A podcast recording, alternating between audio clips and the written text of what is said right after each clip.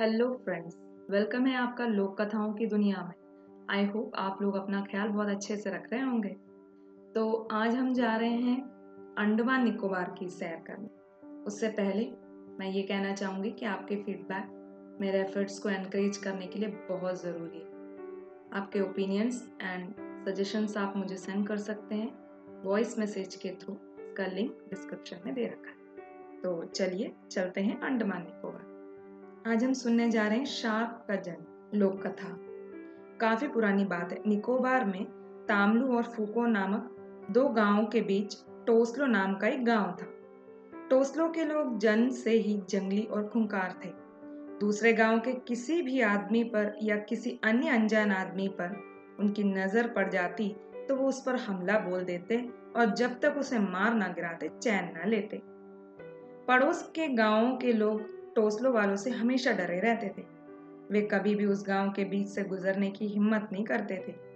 उधर से गुजरने का अर्थ था मौत। अंततः दोनों पड़ोसी गाँव वालों ने मिलकर टोसलो पर आक्रमण कर दिया और उनको उनके गाँव से बाहर खदेड़ दिया। खदेड़े जाने पर टोसलो वाले चौकबाग नामक जगह पर पहुँच गए।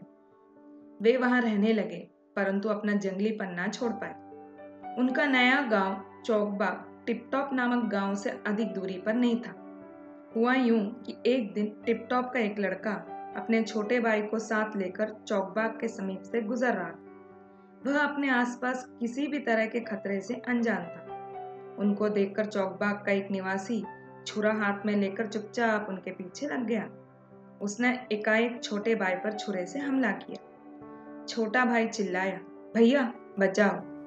पीछे से एक आदमी मुझ पर हमला कर रहा है। बड़े भाई ने इस चीख पुकार को छोटे भाई की शरारत समझा, इसलिए उसने उसकी चीख पर कोई ध्यान ना दिया।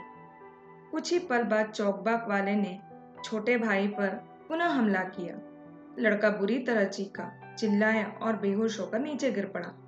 उसके गिरते ही चौकबाग वाले ने उसका सिर काट डाला, लड़का मर गया। जैसे ही बड़े भाई ने मुड़कर देखा, उसे छुरा हाथ में लिए अपना दुश्मन नज़र आया।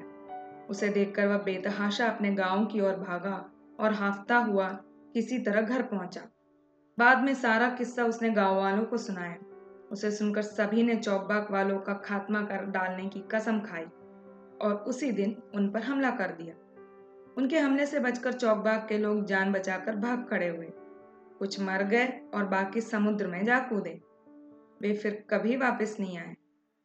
कहा जाता है कि वे दुष्ट और निर्दयी लोग शार्क बन गए तथा बदमाश मछली कहे जाने लगे।